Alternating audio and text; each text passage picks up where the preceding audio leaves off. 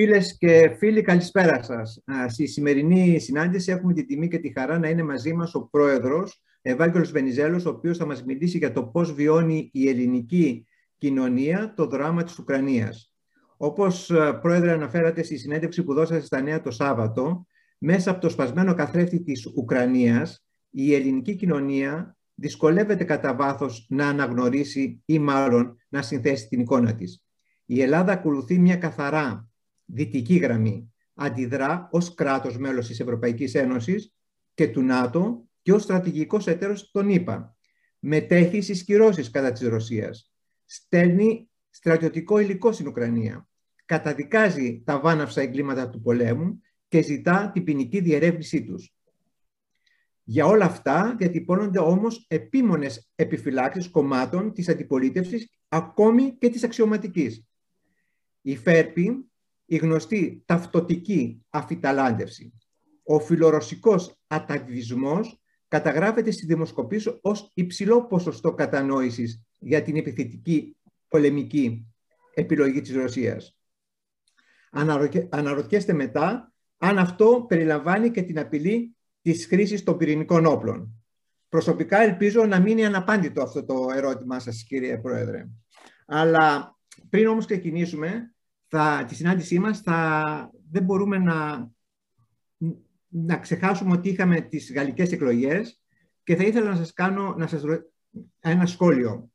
Ο πρόεδρος Μακρόν όπως έχει ένα σημαντικό προβάδισμα στον πρώτο γύρο, όμως τίποτα δεν έχει τελειώσει. Και είναι δύσκολο κάποιος να προβλέψει το αποτέλεσμα της εκλογές. Αυτό που σας ζητώ κύριε Πρόεδρε δεν είναι τόσο τα, τι, τις προβλέψεις σας, όσο να σχολιάσετε το γεγονός ότι στις ε, στον πρώτο γύρο των ε, γαλλικών ε, εκλογών είχαμε 63% των ατόμων που ψήφισαν μη συστημικά κόμματα. Σε αντίθεση με τον πρώτο γύρο που έγινε το 2017, που το ποσοστό αυτό ήταν στο 50%.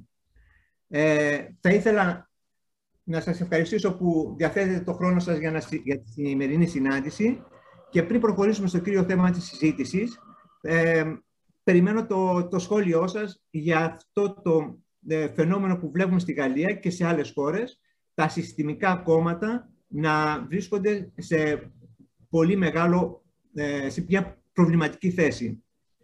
Κύριε Πρόεδρε, ο λόγος είναι σε εσάς. Ευχαριστώ θερμότατα για την πρόσκληση και για τη χαρά που μου δίνετε να είμαι μαζί σας σε αυτόν τον τόσο πυκνό και απαιτητικό κύκλο. Ε, θα σας μιλήσω ακριβώς για το θέμα που περιέγραψε ο Αντώνης Παπακώστας προηγουμένως. Θα προσπαθήσω να αναλύσω αυτή μου την ε, υπενιχτική αναφορά στη συνέντευξη που έδωσα στα νέα ε, το Σάββατο και φυσικά θα ε, διατυπώσω τα σχόλιά μου για τις γαλλικές εκλογές και θα απαντήσω στα ερωτήματα του Αντώνη Παπακώστα. Θα μου επιτρέψει όμως αυτό συστηματικά να το κάνω στο τέλος της παρουσίασης. Γιατί κατά τη γνώμη μου η απάντηση συνδέεται με το ίδιο το αντικείμενο της διένεξης ε, δεν είναι ένα παρεπίπτον ζήτημα το αποτέλεσμα των γαλλικών εκλογών. Ε, έχει βαρύνουσα σημασία. Ε, αφορά την επικράτεια της δύσης, ε, γιατί η επικράτεια της δύσης είναι η φιλελεύθερη δημοκρατία. Ε, λέω να ξεκινήσω εξηγώντας σας γιατί διάλεξα ως τίτλο ε, την φράση «Η Ελλάδα στο σπασμένο καθρέφτη της Ουκρανίας». Ο σπασμένος καθρέφτης είναι μία έκφραση του σειρμού, βεβαίως μπορούμε να πούμε ότι είναι ένα σχήμα λόγου. Είναι ένας μύθος. Είναι μια πολύ διαδεδομένη πρόληψη ε, που συνοδεύεται με γουρσουζιά πολλών χρόνων ε, ή με ε, την εχμαλωσία των ψυχών. Αλλά είναι και αντικείμενο λογοτεχνικό πάρα πολύ συχνά, μάλλον εμπνέει λόγω τίτλους πεζογραφημάτων, όπως είναι το πολύ γνωστό μυθιστόρημα, το πιο ένα από τα πιο σημαντικά της καταλανικής ε, βιβλιογραφίας, ο σπασμένος καθρέφτης της ε, Μέρσε, της Ροντορέντα Μέρσε ή Μέρθε. Ε, έχει εμπνεύσει ε, τραγούδια, τραγούδια εκ των οποίων σημαντικότερο είναι το σπασμένος καθρέφτης του Καζαντζίδη και του Μιτσάκη, στίχη, στίχη και μουσική Γιώργου Μιτσάκη τραγουδισμένη από τον Στέλιο Καζαντζίδη το 1965 και βεβαίως ε, έχουμε και νεότερα έργα. Υπάρχει ένα περιβόητο βιβλίο του Τζόναθαν Κόου, ε, το οποίο απευθύνεται σε νεανικότερο κοινό παραδόξως. Και βεβαίως υπάρχει η περιβόητη ταινία του Μπέρκμαν ε, μέσα από το σπασμένο καθρέφτη, που είναι μια ταινία που έχει πάρει Όσκαρ ξένης ταινίας το 1961. Ε, η ταινία, ε, όπως συμβαίνει πάρα πολύ συχνά με τις ταινίες του Μπέρκμαν, ε, έχει μία προτεσταντική θεολογική αναγωγή, ε, παραπέμπει ε, στην πρώτη προς Κορινθίους επιστολής του, επιστολή του Παύλου, ε, στο γνωστό απόσπασμα που έχει ε, γίνει πολύ γνωστό ως ύμνος της αγάπης, αν και θεολογικά ερμηνεύεται με κάπως διαφοροποιημένο τρόπο. Ε, εν τούτης έχει αντιμετωπιστεί λογοτεχνικά, μουσικά, κινηματογραφικά ως ο ύμνος της αγάπης και εκεί σε, αυτά, σε, αυτόν, σε αυτό το ε, κεφάλαιο της ε, προς Κορινθίους ε, επιστολή του Παύλου υπάρχει ο στίχος που λέει «Βλέπομεν γάρ άρτη διεσόπτρου εν ενίγματι». Ε, είναι σαν να βλέπουμε τα πράγματα μέσα από καθρέφτη και θολά. Βέβαια, αυτή η φράση αφορά τα όρια της κατανόησης ε, όσο ζούμε, ε, κάτι που ξεπερνιέται μόνο μετά τον θάνατο, αλλά νομίζω ότι τώρα είμαστε πάρα πολύ κοντά ε, στην εμπειρία του πολέμου ως εμπειρία θανατηφόρα, όπως ακριβώς και τα όπλα τα οποία χρησιμοποιούνται είναι λίθαλ, είναι θανατηφόρα. Λοιπόν, ε, μετά από αυτόν τον πρόλογο, ε, σε σχέση με τον όρο σπασμένος καθρέφτης, ε, θέλω πράγματι να αναφερθώ στο πώς η Ουκρανία, ε, η οποία πλήττεται από τον πόλεμο και θράβεται, λειτουργεί ως ένα είδος καθρέφτη ε, μαζί με τη ρωσική βέβαια στρατιωτική εισβολή για την ελληνική ταυτότητα. Πώς αυτή η κρίση, η πολεμική, μετατρέπεται και στην Ελλάδα, όχι μόνο στην Ελλάδα όμως, ως μια βαθιά ταυτοτική κρίση. Ε, μάλιστα η πρόσφατη εμφάνιση του Προέδρου Ζελένσκι στην Βουλή έδωσε την ευκαιρία όλα αυτά να έρθουν στην επιφάνεια.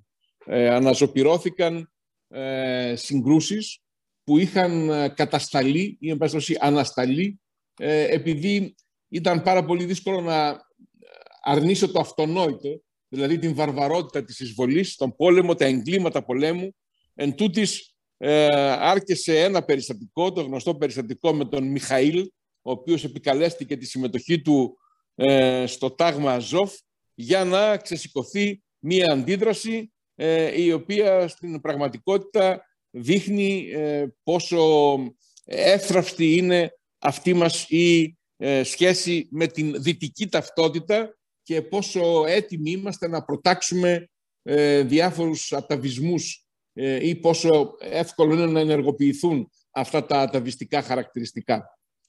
Ε, στην ε, πραγματικότητα ζούμε πάντα υπό συνθήκες εθνικής αφιταλάντευσης, διότι ναι μεν όλες μας οι στρατηγικές επιλογές είναι εν τέλει δυτικές, 200 χρόνια τώρα, η ίδια η επανάσταση της ανεξαρτησίας ξεκίνησε με έντονα φιλορωσική διάθεση, αλλά στη συνέχεια ε, κατέστη αντιληπτό ότι αν δεν γίνει μια στροφή στην προνομιακή σχέση με τη Βρετανία, δεν θα καταλήξουμε στο ζητούμενο που ήταν ένα ανεξάρτητο κράτος, ένα ανεξάρτητο εθνικό κράτος και όχι μια κάποια πολιτιακή οντότητα, μια ηγεμονία ή πολλές ηγεμονίες ελληνικές η, ε, υποτελείς στο Σουλτάνο, ε, ούτε μια ελληνική οντότητα ομόσπονδου χαρακτήρα μέσα σε μια μεγάλη ομοσπονδία ελληνοσλαβική, βαλκανική, υπορωσική ηγεμονία, αλλά ένα βεστφαλικού τύπου, ε, έστω και με καθυστέρηση πολλών ε, αιώνων, ε, εθνικό ανεξάρτητο κράτος. Άρα οι επιλογές μας έγιναν δυτικές πάρα πολύ νωρίς. Στη συνέχεια, αν δούμε την ελληνική ιστορία, λίγες είναι στην πραγματικότητα η περίοδοι κατά τις οποίες κάμπτεται ε, αυτή η φιλορωσική επιλογή. Ε, αυτό δεν έγινε παραδόξως ε, στην σύντομη θητεία του Καποδίστρια, ο οποίος δεν άλλαξε τις προδιαγραφές της ελληνικής εξωτερικής πολιτικής, Ε, οι προδιαγραφές αυτές είχαν καθοριστεί από τον Αλέξανδρο Μαυροκορδάτο. Ε, τις επιλογές αυτές είχε υιοθετήσει ακόμη και ο ε, Θεόδωρος Κολοκοτρώνης, όπως ξέρετε, που υπέγραψε πρώτος την αίτηση, υποταγής ή την έκκληση ε, προς ε, την Μεγάλη Βρετανία. Ε, παραδόξως, λοιπόν, αυτό αμφισβητείται από τον Όθωνα, τα χρόνια πια που είναι ο ίδιος ε, συνταγματικός μονάρχης κατά τη διάρκεια του Κρημαϊκού πολέμου 1854-1856 που η Ελλάδα ως ορθόδοξη χώρα ε, με καθολικό μονάρχη ε, ο οποίος παρόλα αυτά είναι επικεφαλής της Εκκλησίας ε, της Ορθόδοξης ε, επιλέγει να στρατευτεί στο πλευρό της Ρωσίας στην μεγάλη σύγκρουση με την Βρετανία και τη Γαλλία, γιατί πίσω από αυτήν υποτίθεται ότι υποκρύφεται ο έλεγχος των προσκυνημάτων των Αγίων Τόπων, άρα μια σύγκρουση μεταξύ καθολικών ε, ή, εν πάση περιπτώσει, δυτικών, γιατί είναι και η Βρετανία η προέχουσα δύναμη ε, την εποχή εκείνη, ε, δυνάμεων με την Ορθοδοξία για τα προσκυνήματα. Και είναι πεποίθησή μου ε, η οποία φαντάζομαι ότι θα αποτελέσει αντικείμενο νεότερων ιστορικών ερευνών, ότι η ίδια η έξωση του Όθωνα, λίγα χρόνια αργότερα, κατά βάθος συνδέεται με την ε, επιλογή του αυτή, την φιλορωσική στον ε, Κρημαϊκό πόλεμο. Και βέβαια μετά η μεγάλη αντιπαράθεση είναι ο εμφύλιος. Δεν έχουμε μεταξύ του Κρημαϊκού πολέμου και του Ελληνικού εμφυλίου πολέμου άλλο τέτοιο μεγάλο περιστατικό το οποίο να συνιστά στρατηγική αμφιβολία ή στρατηγική αφιταλάντευση. Ε, ακόμη και οι μεγάλες συγκρούσεις, ο εθνικός διχασμός, ε, για παράδειγμα, δεν έχουν αυτό το αντικείμενο, αλλά έχουν ένα, μια ενδοδυτική σύγκρουση, παρότι βεβαίως ε, σε όλη αυτή τη φάση αυτό που σήμερα θα ονομάζαμε, για να μην κάνουμε αναχρονισμούς ιστορικούς, Γερμανία και Αυστρία ήταν πάντα χώρες, αυτοκρατορίες, οντότητες, δυνάμεις αμφισβητούμενης ή διφορούμενης δυτικότητας ε, και ως εκ τούτου ακόμη και στον Κρημαϊκό πόλεμο στον οποίο αναφέρθηκα ήταν ευνοϊκά ουδέτερες υπέρ των δυτικών ε, δυνάμεων. Ε, μετά πηγαίνουμε στο δικό μας, ε, στη δική μας εποχή, στην πολύ οικία εποχή του τελευταίου μισού αιώνα, την εποχή της μεταπολίτευσης, σε αυτήν την πολύ μεγάλη αντιφατική και νοθρή ε, στην πραγματικότητα ιδεολογικά περίοδο που βέβαια έχουμε ε, την ηγεμονία των ιτημένων του εμφυλίου, τις ενοχές της δεξιάς και βέβαια την εισβολή του Πασόκ ε, στο χώρο της προδικτατορικής αριστεράς που εκφραζόταν από την ΕΔΑ. Ως εκ τούτου, ε, ναι, μεν οι επιλογές είναι όλες δυτικές, αλλά οι νοοτροπίες ε, και η ρητορική είναι έντονα ε, ανατολική, ε, φιλορωσική, με την μεγαλύτερη παρεξήγηση βέβαια να είναι αυτή που αφορά τη στάση της Σοβιετικής Ένωσης παλιότερα και της Ρωσικής Ομοσπονδίας στη συνέχεια στα μείζωνα εθνικά ζητήματα που είναι το κυπριακό και τα ελληνοτουρκικά. Ήταν και είναι βαθιά εδρεωμένη η πεποίθηση ότι είναι θετικός πάντα ο ρόλος της Σοβιετικής Ένωσης, τώρα της Ρωσίας, ε, σε σχέση με τις ε, εξελίξεις στο Κυπριακό και σε σχέση με τις ελληνοτουρκικές σχέσεις. Φτάσαμε μάλιστα ε, λίγο πριν την εισβολή τώρα, στις αρχές Φεβρουαρίου του 2022, να συζητείτε στην τελευταία επίσκεψη του Έλληνα Υπουργού Εξωτερικών στη Μόσχα η δυνατότητα ρωσικής μεσολάβησης στις ελληνοτουρκικές σχέσεις και μία χαρακτηριστική αποστροφή του Σεργέη Λαυρόφ στην κοινή συνέντευξή του με τον Έλληνα Υπουργό Εξωτερικών ήταν ότι ε, οι δυτικοί σας σύμμαχοι είναι αυτοί που φταίνε για όλα αυτά τα προβλήματα που έχετε. Εμείς θα κάνουμε το καλύτερο ε, προκειμένου να ε, βοηθήσουμε. Ε, και βέβαια ε, κάνω εδώ μια πρώτη νήξη για τα ερωτήματα του Αντώνη Παπακώστα. η έντονη γαλοφιλία ε, των τελευταίων ετών, ιδίως μετά την υπογραφή της ε, εταιρικής σχέσης, ε, τις επιλογές να γίνουν μεγάλες στρατιωτικές προμήθειες από την Γαλλία, τα Ραφάλ και οι φρεγάτες, η γαλοφιλία η οποία είναι εντυπωσιακά υψηλή, ε, ε, είναι ένα είδος ε, ενδιάμεσης στάσης ε, σε σχέση με την ενοχική δυτικότητα της χώρας. Είναι μια πιο light εκδοχή της δυτικής ένταξης.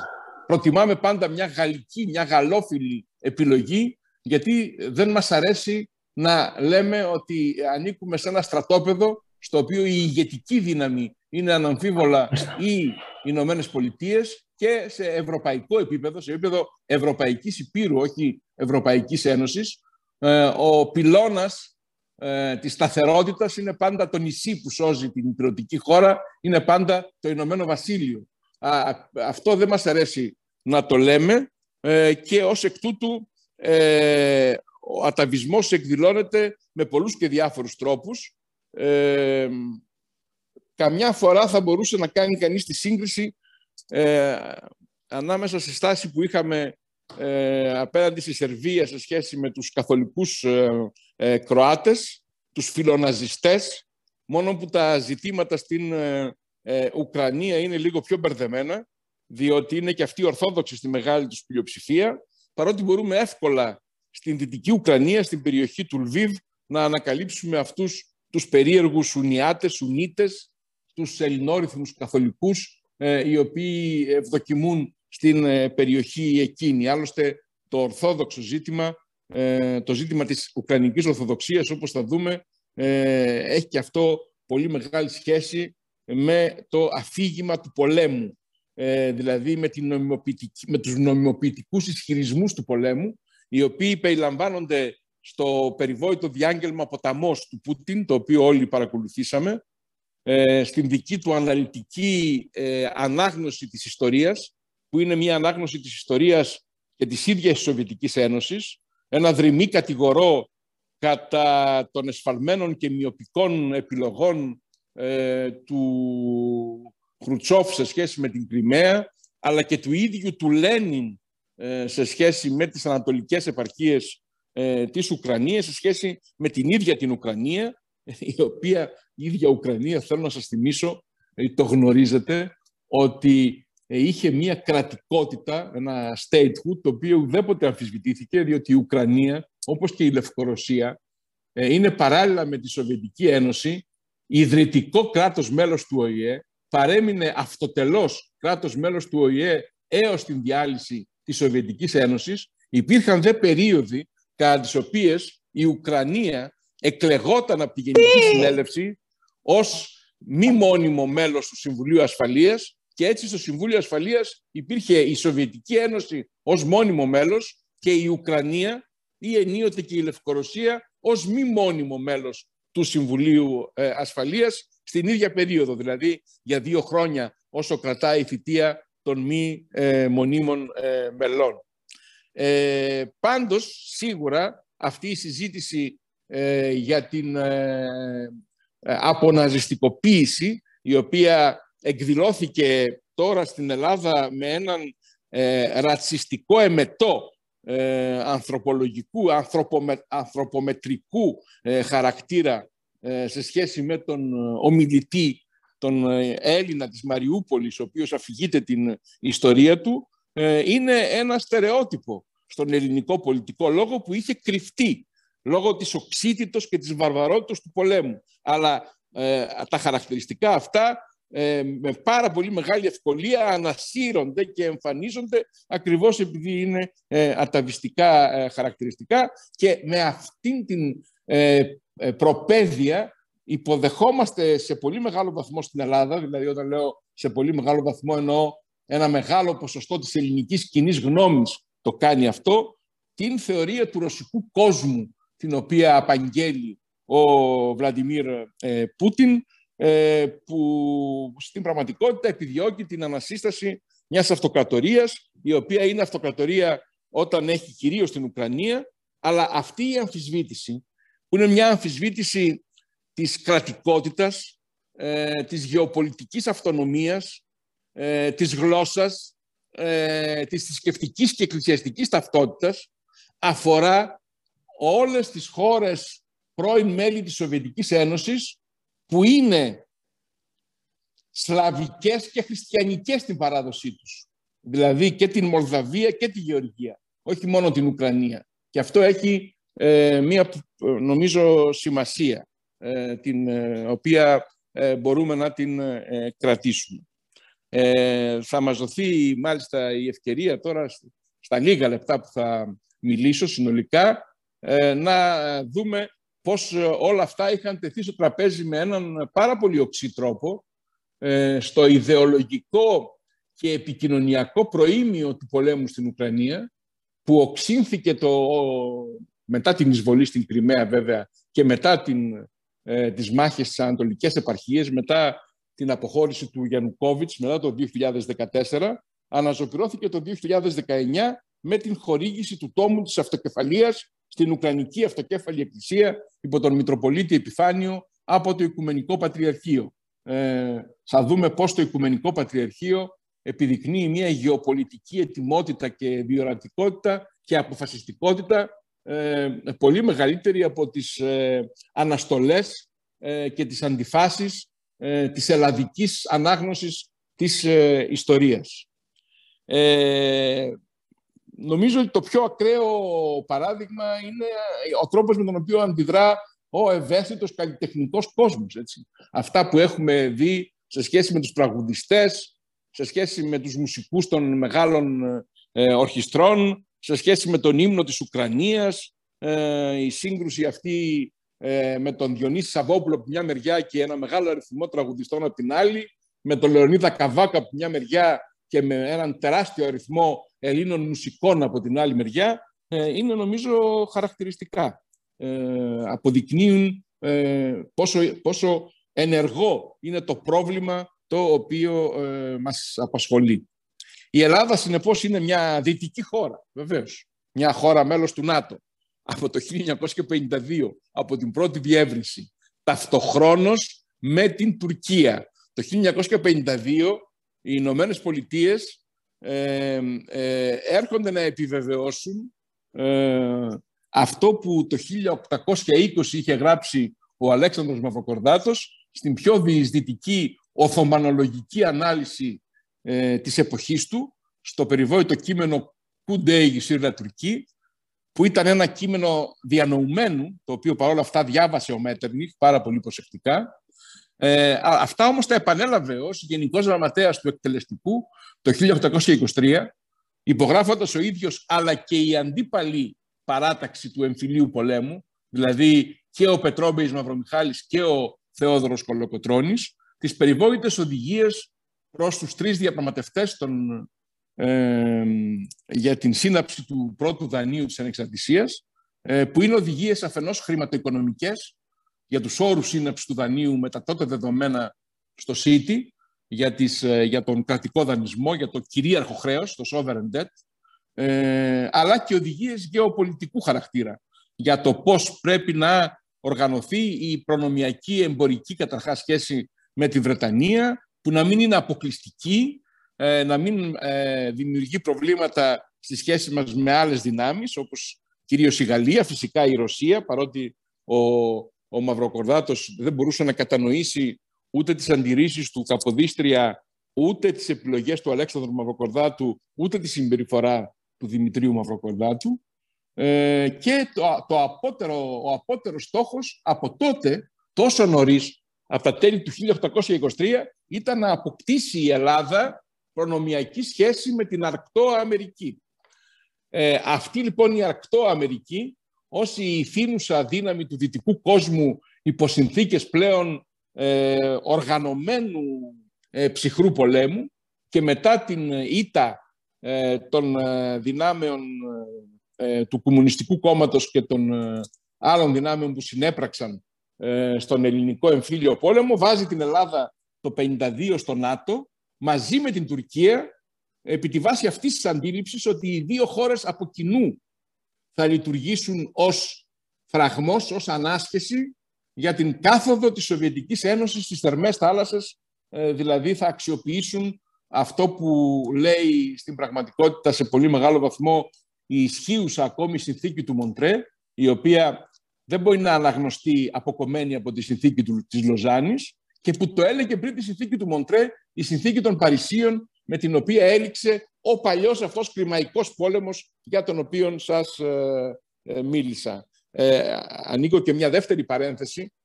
Ο, αυτός που βγήκε αλόβητος από την μικρασιατική καταστροφή την επέτειο των 100 χρόνων της οποίας γιορτάζουμε φέτος και στη συνέχεια ηγήθηκε της Επανάστασης, ο Νικόλαος Πλαστήρας, ε, είχε μετάσχει στο εκστρατευτικό σώμα στην Ουκρανία λίγο πριν μετάσχει στο, στην Μικρασιατική εκστρατεία.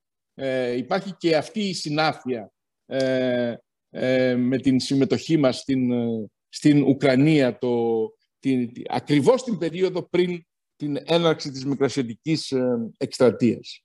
Η Ελλάδα λοιπόν είναι μια χώρα που είναι νατοική από πολύ παλιά, κλείνει 70 χρόνια φέτος η συμμετοχή της στο ΝΑΤΟ. Είναι μια χώρα που έχει στενή εταιρική σχέση ε, με την Αμερική. Πολλαπλασιάστηκαν εντυπωσιακά τα τελευταία χρόνια οι αμερικανικές στρατιωτικές βάσεις στην Ελλάδα.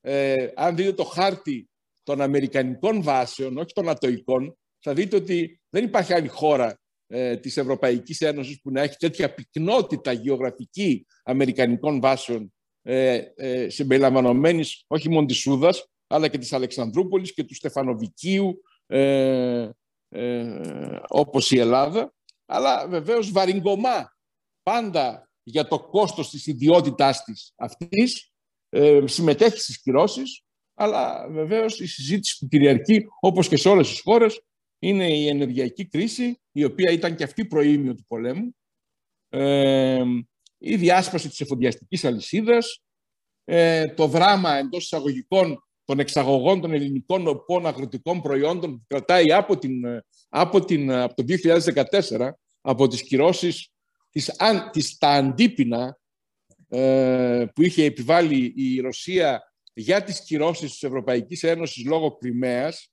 Ε, τα έχω ζήσει προσωπικά ως αντιπρόεδρος της κυβέρνησης και υπουργός Εξωτερικών όλα αυτά τα επεισόδια, ε, όλης αυτής της διακύμασης στις σχέσεις Ρωσίας-ΝΑΤΟ στη συζήτηση μπορούμε να συζητήσουμε. Μας βρίζαν για πολλά τότε, μας βρίζαν και γιατί δεν είχαν αγορές οι ελληνικές φράουλες, ας πούμε, επειδή η Ελλάδα είχε την κακή ιδέα να καταδικάσει την προσάρτηση της Κρυμαίας ε, στην ε, Ρωσία. Και πολλοί υπολογίζουν βέβαια τον τουρισμό, ιδίως τον ρωσικό τουρισμό, ο οποίος δεν είναι μόνο ε, τουρισμός ε, στη Βόρεια Ελλάδα, αλλά τώρα πια παντού. Ε, τα χρυσά διαβατήρια, τα οποία δεν είναι μόνο κυπριακή εφεύρεση, ε, για να κορυφωθούν όλα αυτά στην αμφισβήτηση αν η Ελλάδα έπρεπε να στείλει ε, στρατιωτική βοήθεια, θανατηφόρα όπλα στην ε, Ουκρανία και αν έπρεπε να συνυπογράψει την καταγγελία ε, ενώπιον του εισαγγελέως του Διεθνούς Ποινικού Δικαστηρίου. Η Ελλάδα έχει κάνει και τα δύο δεν έχει, έχει ε, με ευήμονα σιωπή αντιμετωπιστεί το γεγονός ότι η Ελλάδα ήταν μέσα στις 38 πρώτες χώρες, τώρα είναι 41 οι χώρες αυτές, που έχουν ζητήσει να ενεργοποιηθεί ο εισαγγελέας ε, για να διερευνήσει την ε, δικαιοδοσία ε, του Διεθνούς Ποινικού Δικαστηρίου επί των εγκλημάτων πολέμου που συντελούνται στην Ουκρανία και βεβαίως έχει στείλει ε, ατομικό οπλισμό στρατιωτικό. Ε, Καλάσνικοφ, τα οποία ήταν προϊόν αστυνομικών, ε, ας το πούμε, κατασχέσεων. Ε, κανείς δεν σκέφτηκε ότι έτσι απαλλασσόταν η ελληνική κυβέρνηση από ένα πολύ μεγάλο μέρος της πίεσης να στείλει στην Ουκρανία σοβαρά οπλικά συστήματα, κυρίως αντιεροπορικά, ρωσικής ε, ή σοβιετικής ε, καταγωγής, τα οποία έχουμε στην Ελλάδα, ε, αρχής γενομένης από τους περιβόητους S-300, κατηγορούμε με πάρα πολύ μεγάλη ευκολία την Ρωσία για τους S-400, αλλά εμείς ήμασταν πρωτοπόροι στην απόκτηση στην Κύπρο των S-300, την οποία στη συνέχεια η Κύπρος μεταβίβασε στην Ελλάδα, η οποία τους εγκατέστησε στην Κύπρο, τα οποία είναι στρατηγικά όπλα ε, για τα οποία δεν έχουμε τη δυνατότητα να πραγματοποιήσουμε ούτε καν βολή άσκησης. Ε, έχουμε τα Torem One. Ε, έχουμε πριν από τα Torem One ε, όζακ, τα οποία είναι ενσωματωμένα ε, στο ε, σύστημα αεράμινας της χώρας. Είναι διασφαλισμένη αυτό που ονομάζεται interoperability με τα οπλικά συστήματα του ΝΑΤΟ. Ε, θα είδατε ίσως ότι η Σλοβακία αποφάσισε να ε, δώσει στις Ηνωμένες Πολιτείες ε, τα συστήματα S-300 προκειμένου οι Ηνωμένες Πολιτείες να τα μεταβιβάσουν στην Ουκρανία αντικαθιστώντας τα σλοβακικά με Patriot, με νέες συστοιχίες Patriot. Αυτό έχει προκαλέσει τώρα μια πολύ μεγάλη εσωτερική αντίθεση στην ε, Σλοβακία. Εμείς τα αποφύγαμε όλα αυτά ε, δίνοντας ε, συμβολικά ε, τη όπλα ε, ατομικού οπλισμού δηλαδή βοήθεια. Τώρα, ε, νομίζω ότι πρέπει να αναχθούμε στο, στο μείζον ζήτημα για να κατανοήσουμε και το ταυτοτικό ελληνικό ζήτημα. Ε, διότι δεν νομίζω ότι χρειάζεται να εξηγήσω ότι δεν μπορούμε να συγκρίνουμε περιφερειακού χαρακτήρα διενέξεις, όπως είναι το κυπριακό και έλληνο-τουρκικές σχέσεις, ε, με το μείζον γεγονός που έχει συμβεί και το οποίο εξελίσσεται μπροστά μας. Ε, δηλαδή αυτή η σύγκριση της Ουκρανίας με την Κύπρο, ε, αλλά και των σχέσεων Ρωσίας-Ουκρανίας με τις σχέσεις Τουρκίας-Ελλάδος, είναι μια σχέση αγιογράφητη, ανιστόρητη, η οποία νομίζω ότι χάνει το, το, το point, χάνει το, το βασικό επιχείρημα, ε, διότι ε, αντιθέτως με ό,τι πιστεύετε, γίνεται γενικώς πιστευτό, ε, πιστε, τώρα η χρηματοοικονομική απελευθέρωση εντός εισαγωγικών της Κύπρου από τα ρωσικά κεφάλαια, τους ολιγάρχες ε, και όλες τις συναφείς δραστηριότητες ενδέχεται να μας επιτρέψει να αποκτήσουμε μία στρατηγική μετά από πολλά χρόνια, γιατί τελούμε σε στρατηγικό κενό σχεδόν απόλυτο μετά την κατάρρευση του Κράμου Ντανά το 2017. Είναι δε ε, ε, προφανές ότι ε, ούτε η Τουρκία είναι Ρωσία από καμιά άποψη, ούτε η Ελλάδα είναι Ουκρανία. Η Ελλάδα είναι ένα κράτος μέλος της Ευρωπαϊκής Ένωσης, της Ευρωζώνης, του ΝΑΤΟ, έχει, έχει οπλικά συστήματα προωθημένα και, εν πάση αυτό το μέρος των τουρκικών συνόρων ε, είναι το πιο σταθερό, το πιο ασφαλές, το πιο προνομιακό. Είναι το μόνο, θα έλεγα, ε, ασφαλές τμήμα ε, των τουρκικών συνόρων. Η Τουρκία, θα συζητήσουμε, είναι καταδικασμένη, όπως λέω, γεωγραφικά να εξυπηρετεί εν τέλει την δυτική στρατηγική, να λειτουργεί ως βασική χώρα ανάσχεσης της Ρωσίας στην Μεσόγειο ε, είναι η χώρα που φιλοξενεί την βάση του Ινσυρλίκ, δηλαδή τα ανατοϊκά πυρηνικά όπλα, τα κατεξοχήν αμερικάνικα και λίγα βρετανικά. Τα γαλλικά πυρηνικά όπλα δεν μετέχουν στο ΝΑΤΟ και στον πυρηνικό σχεδιασμό του ΝΑΤΟ, είναι εθνικό asset και εν πάση περιπτώσει διεκδικεί ανεξαιρετισμό και φιλοξενεί και τις διασκέψεις και δεν μετέχει στις κυρώσεις, αλλά η Δύση είχε εξαιρέσει από τις κυρώσεις και εναντίον του Ιράν την Τουρκία, κάτι το οποίο δεν είναι γνωστό και το οποίο δεν είδα να γράφει κανείς δημοσιογράφος και αναλυτής, ε, ούτε καν ε, διεθνώς, ε, από τις εξαιρέσεις, ε, οι εξαιρέσεις της Τουρκίας από τις κυρώσεις κατά του Ιράν ε, έχουν μια εντυπωσιακή αιτιολογία. Η Τουρκία εξαιρέθηκε από τις κυρώσεις αυτές λόγω του υψηλού βαθμού εξάρτησής της από τους, τα ορυκτά καύσιμα του Ιράν. Λοιπόν, ε, ε, και βέβαια ε, η παρουσία των Ιρανών τουριστών στην τουρκική τουριστική αγορά, την μη ορατή, δηλαδή όχι την μεσογειακή, όχι την παράλια, αλλά αυτή που είναι στα βάθη της Ανατολής είναι πάντα εντυπωσιακή. Είναι το ταξίδι που είναι υποχρεωμένοι να κάνουν, νιώθουν υποχρεωμένοι να κάνουν οι Ιρανοί τουρίστες τις ε, ε διακοπές τους. Αλλά ε, εξαιρετισμό διεκδικεί και το Ισραήλ, όπως ξέρετε, γιατί η Συρία είναι αυτή η οποία μεταφέρεται και τοποθετείται πάνω στον χάρτη της Ουκρανίας και η Συρία είναι αυτή που υπαγορεύει σε πάρα πολύ μεγάλο βαθμό και τη σχέση Ρωσίας-Τουρκίας και τη σχέση Ρωσίας-Ισραήλ, τα Ηνωμένα Αραβικά Εμμυράτα και γενικά όλοι αυτοί στους οποίους επενδύουμε τις περιβόητες τριμερείς ή πολυμερείς σχέσεις Ελλάδα, ε, ε, Κύπρος, Ισραήλ, Ελλάδα, Αίγυπτος, Ισραήλ, Ελλάδα, Ηνωμένα Αραβικά Εμμυράτα και ούτω ε, καθεξής. Τώρα, θα μας βοηθούσε να κατανοήσουμε την κατάσταση το ερώτημα γιατί τώρα έγινε αυτή η επιλογή, γιατί δεν έγινε πιο κοντά στο 2014 και γιατί εν έγινε τώρα και, και γίνεται με τόσο ακραίο ε, τρόπο. Ε, πρόχειρα λέω ότι κατά την γνώμη μου ε, ο Πούτιν εκτιμά ότι αυτό είναι το τελευταίο παράθυρο ευκαιρίας που είχε χρονικά. Ε,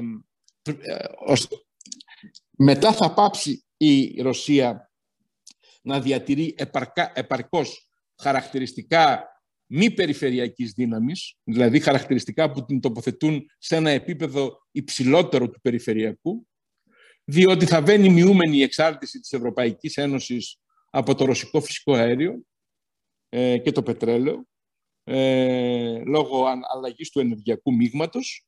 Ε, η Κίνα θα αποκτά τα πλήρη χαρακτηριστικά της υπερδύναμης ε, και άρα ο ρόλος της Τουρκίας θα είναι παραπληρωματικός.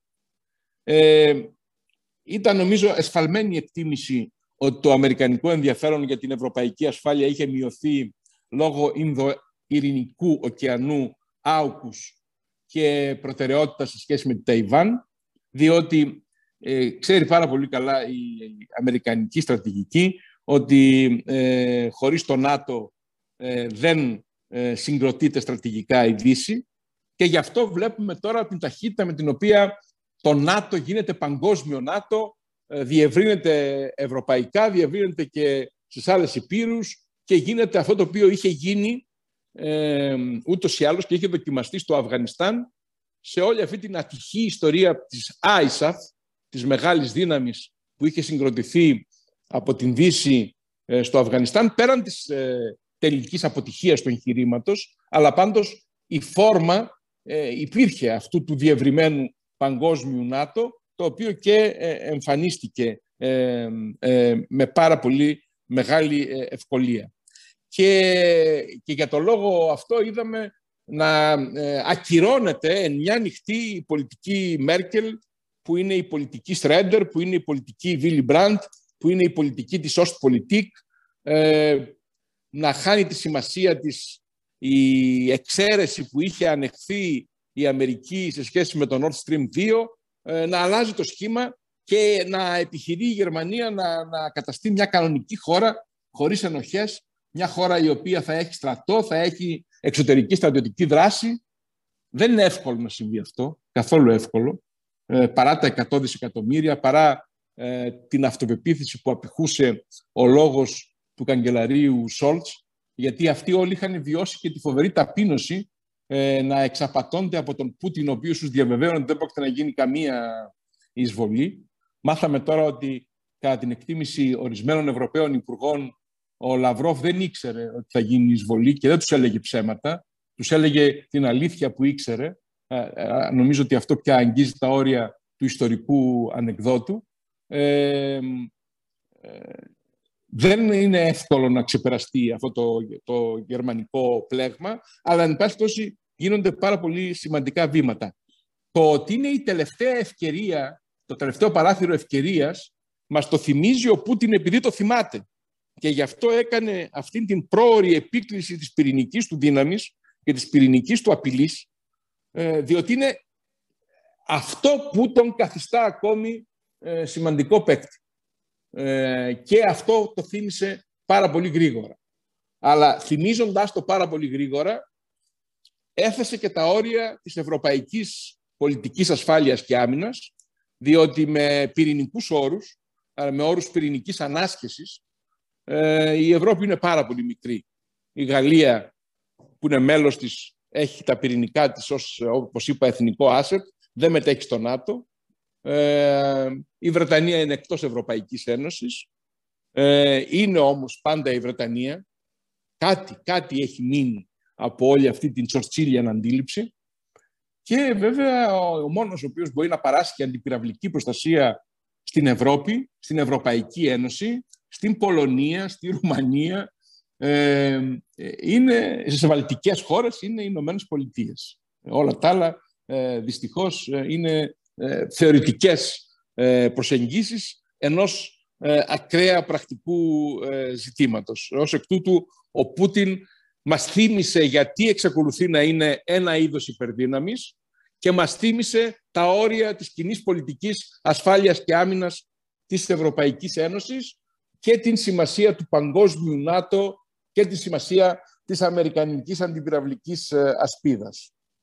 Παρόλα αυτά τώρα η Ελλάδα, η οποία μετέχει σε όλα αυτά, ε, αδυνατεί να κατανοήσει πλήρως ότι είναι εμπόλεμο μέρος σε έναν ασύμετρο πόλεμο. Διότι διεξάγονται πάρα πολλοί πόλεμοι. Μέσα πάρα πολύ. Διεξάγονται τουλάχιστον δύο πόλεμοι. Έτσι. Διεξάγεται ένας ευθύς μεταξύ Ρωσίας και Ουκρανίας, αλλά διεξάγεται και ένας, ο οποίος είναι πολύ σημαντικότερος, ένας proxy war, ασύμετρος proxy war, μεταξύ Ρωσίας και Δύσης. Ε, στον οποίο η Ρωσία μετέχει αυτοπροσώπως και η Δύση μετέχει δι' αντιπροσώπου. Και αντιπρόσωπος της Δύσης είναι η Ουκρανία. Είναι ο πρόεδρος Ζελένσκι, ο οποίος δεν μπορεί και να διαπραγματευτεί εκ μέρους της Δύσης. Δηλαδή δεν μπορεί να διευθετήσει τον δεύτερο πόλεμο, ο οποίος είναι πολύ σημαντικότερος του πρώτου. Εκτός και αν η Δύση είναι ένας καθυστερημένος συλλογικός Τσάμπερλεν, για να επικαλεστώ αυτό το παράδειγμα και όχι το παράδειγμα ε, της συμφωνίας ε, Μολότοφ-Ρίμπετροπ ε, και θεωρεί ότι αν κλείσει ο μικρός πόλεμος με απώλειες για την ακαιρεότητα της επικράτειας της Ουκρανίας και με συνταγματικές αλλαγές σε σχέση με την ουδετερότητα της Ουκρανίας, έστω υπό διεθνείς εγγύησεις, έχουμε γλιτώσει και τον μεγάλο, ενώ ο Πούτιν έχει τουλάχιστον την ειλικρίνεια να λέει φύγετε από τη μέση, φέρτε μου τον Biden να διαπραγματευτώ. Η ασυμμετρία ε, εμφανίζεται και στο ιστορικό της Δύσης, βέβαια. Καταρχάς, ασυμμετρία μεταξύ Ηνωμένων Πολιτειών και Ευρωπαϊκής Ένωσης σε σχέση με την επίπτωση των κυρώσεων. Οι Ηνωμένες Πολιτείες δεν έχουν ούτε ενεργειακή εξάρτηση, δεν θίγονται από την πυρηνική απειλή όπως θίγεται η Ευρώπη. Ε, και το ερώτημα είναι ε, πώς θα μπορούσε να τελειώσει αυτή η σύγκρουση που έχει αυτά τα ασύμετρα χαρακτηριστικά και πώς τοποθετείται η Ελλάδα σε αυτή την προοπτική, ε, η οποία μάλλον τηλεοπτικά αντιμετωπίζει τα ζητήματα, δηλαδή βλέπω ως θέαμα να αντιμετωπίζεται ε, η μοίρα του περιβόητου ελληνισμού της Μαριούπολης. Ε, δεν βλέπω να εκλαμβάνεται η καταστροφή της Μαριούπολης ε, ως ε, ευθεία επίθεση των ρωσικών ενόπλων δυνάμεων κατά της Ελλάδος, ε, κατά ενός ε, πληθυσμού που τελεί υπό ειδική ελληνική προστασία. Η, ο Δησός ε, είναι άλλο πράγμα από τη Μαριούπολη. Ε, διατηρεί την ακαιρεότητά της και έχει άλλη αποστολή ε, σε σχέση με τον ε, συνολικό ρωσικό σχεδιασμό. Ε,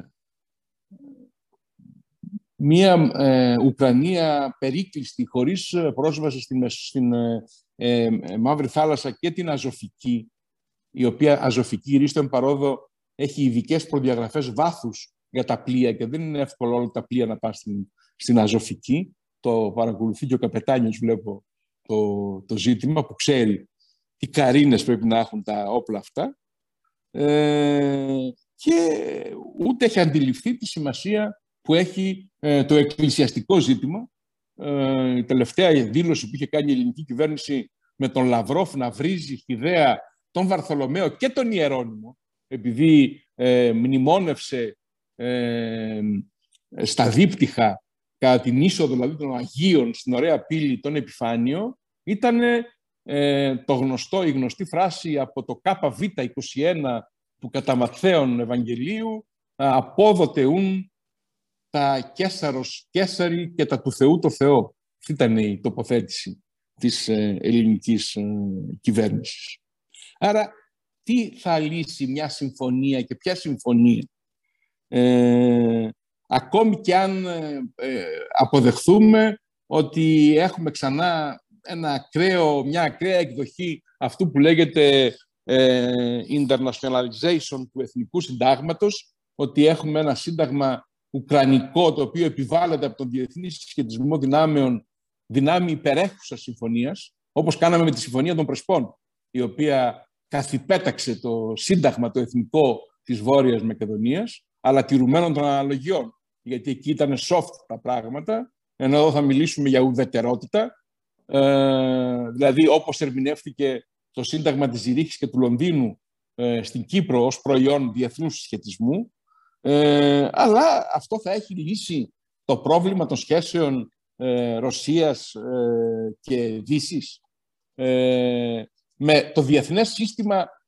να καταραίει. Δηλαδή, όταν ο, ο παραβάτης του διεθνούς δικαίου του πολέμου, του διεθνούς ανθρωπιστικού δικαίου, είναι ένα μόνιμο μέλος του Συμβουλίου Ασφαλείας, δεν μπορεί να λειτουργήσει το σύστημα του ΟΗΕ in toto. Δεν λειτουργεί το Συμβούλιο Ασφαλείας. Η Γενική Συνέλευση συνέρχεται σε αυτό το σχήμα που λέγεται United ε, for Peace, ε, το οποίο δεν μπορεί να κάνει τίποτα. Αποβάλλεται από το Συμβούλιο Ανθρωπίνων Δικαιωμάτων.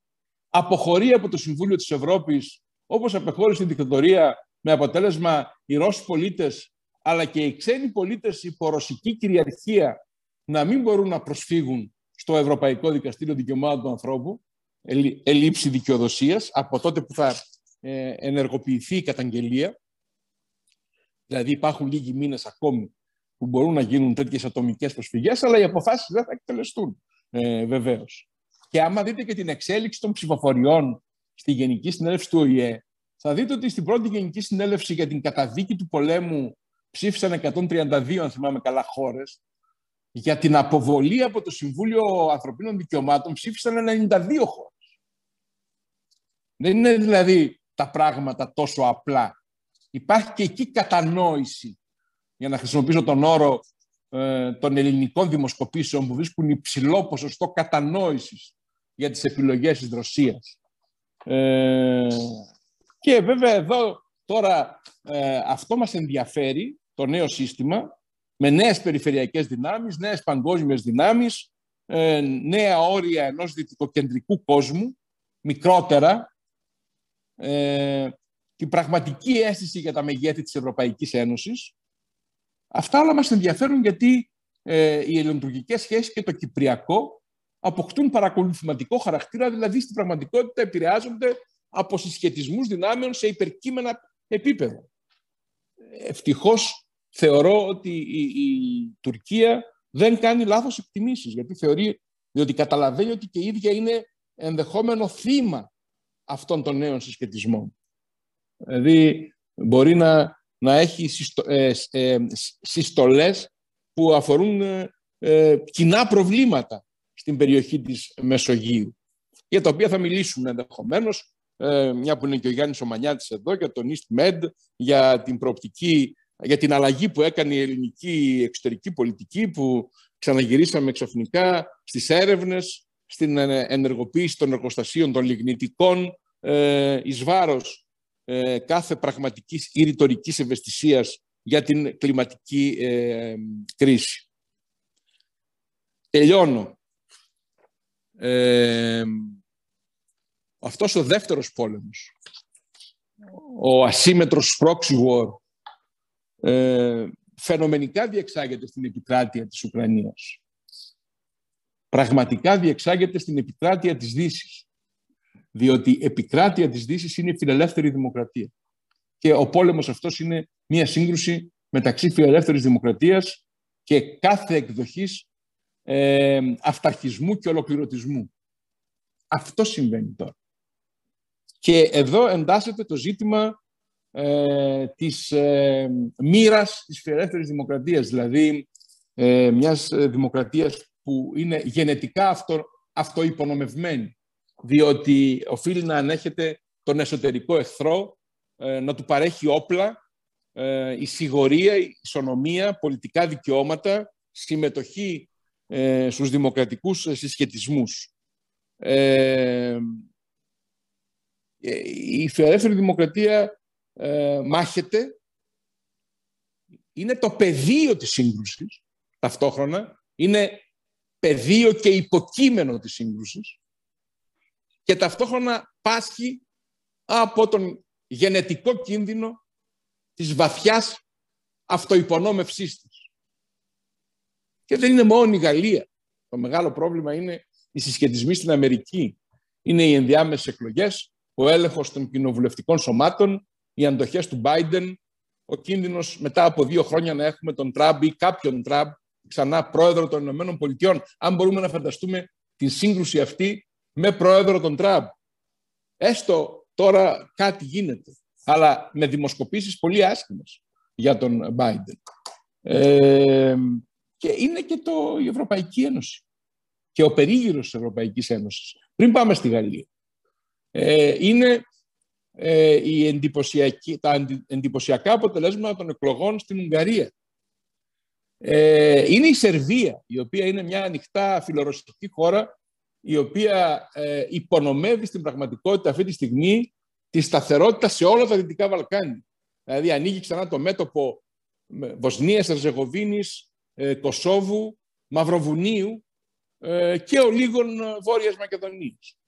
Ε, δηλαδή υφέρπει ένας αναθεωρητισμός χερσαίος ε, πέρα από τα προβλήματα που έχουμε στην ε, Μεσόγειο.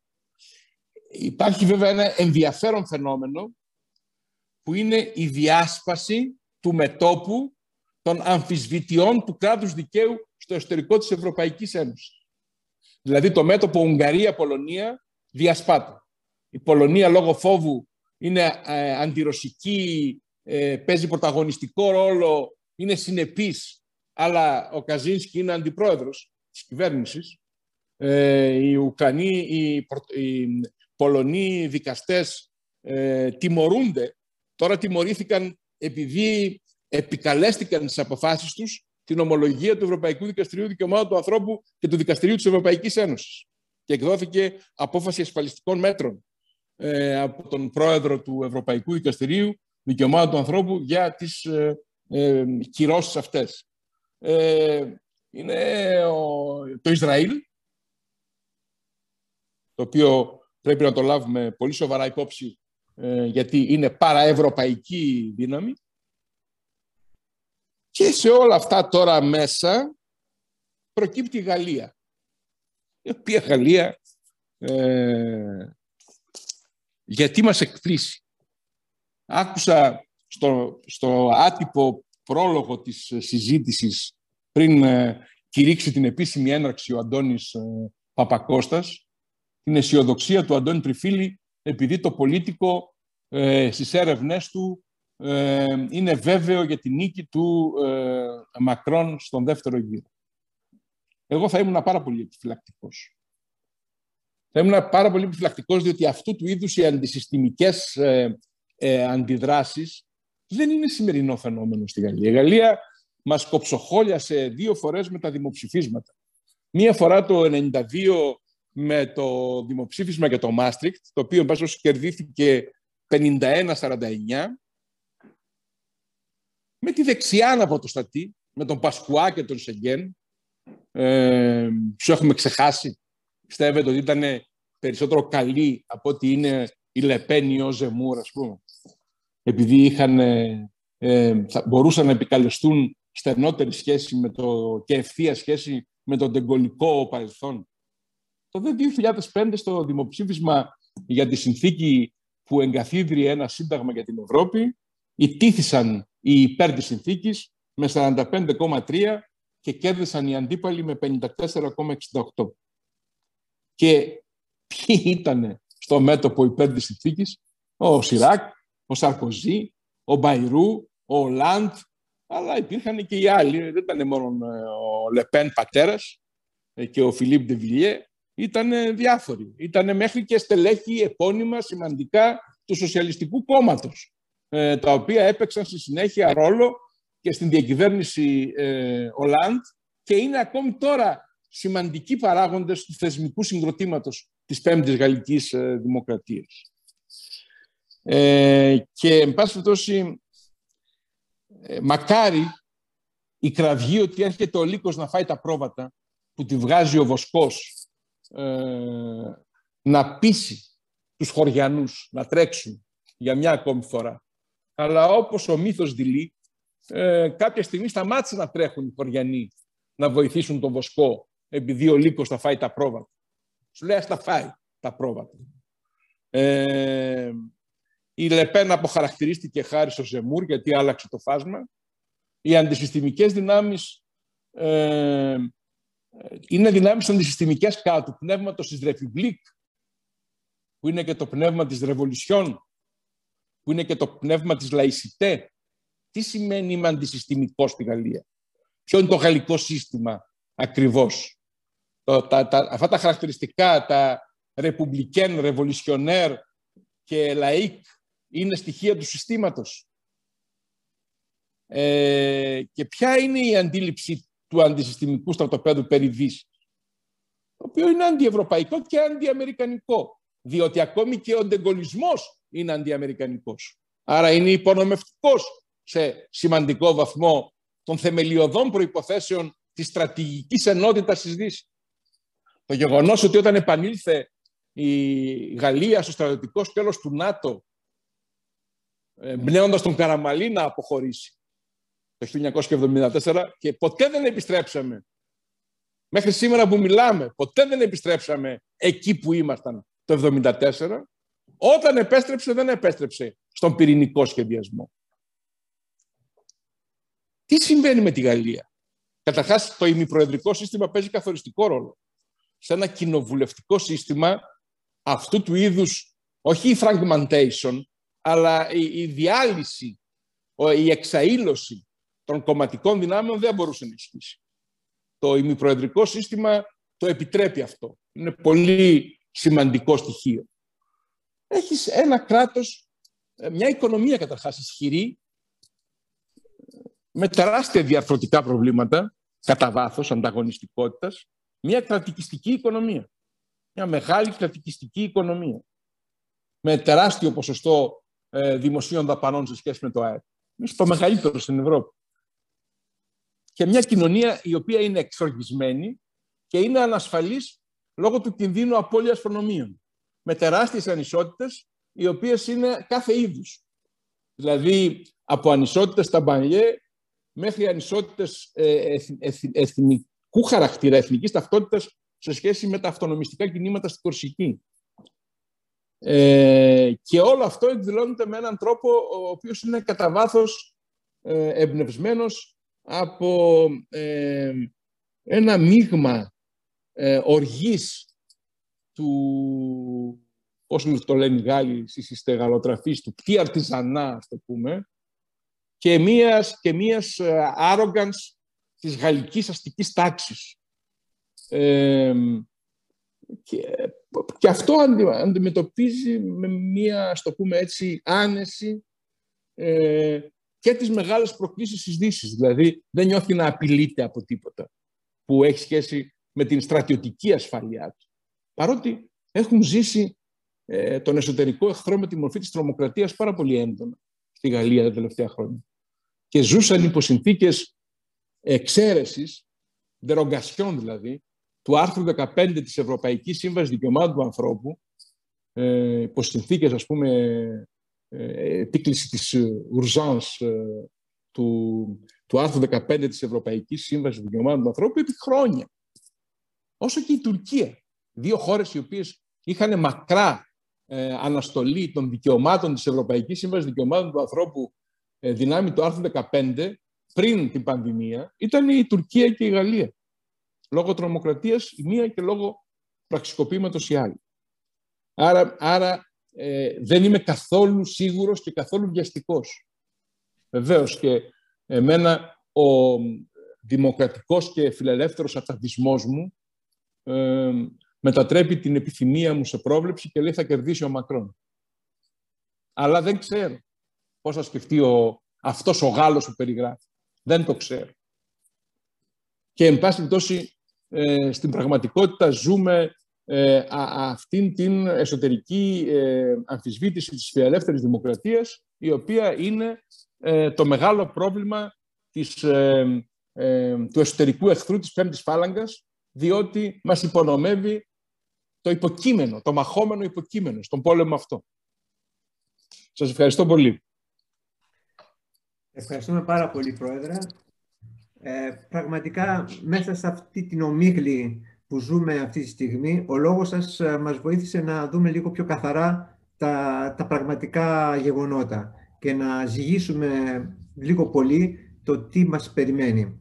Ε, ήταν εξαιρετική η παρέμβασή σας, ε, τόσο όσον αφορά το, την Ουκρανία και, και την Ελλάδα, όσο όσον αφορά επίσης και τη Γαλλία. Πρώτη φορά άκουσα ένα τόσο δομημένο και ξεκάθαρο λόγο για την ε, Γαλλία και για, την Ουκρανία. Σας ευχαριστούμε πάρα πολύ.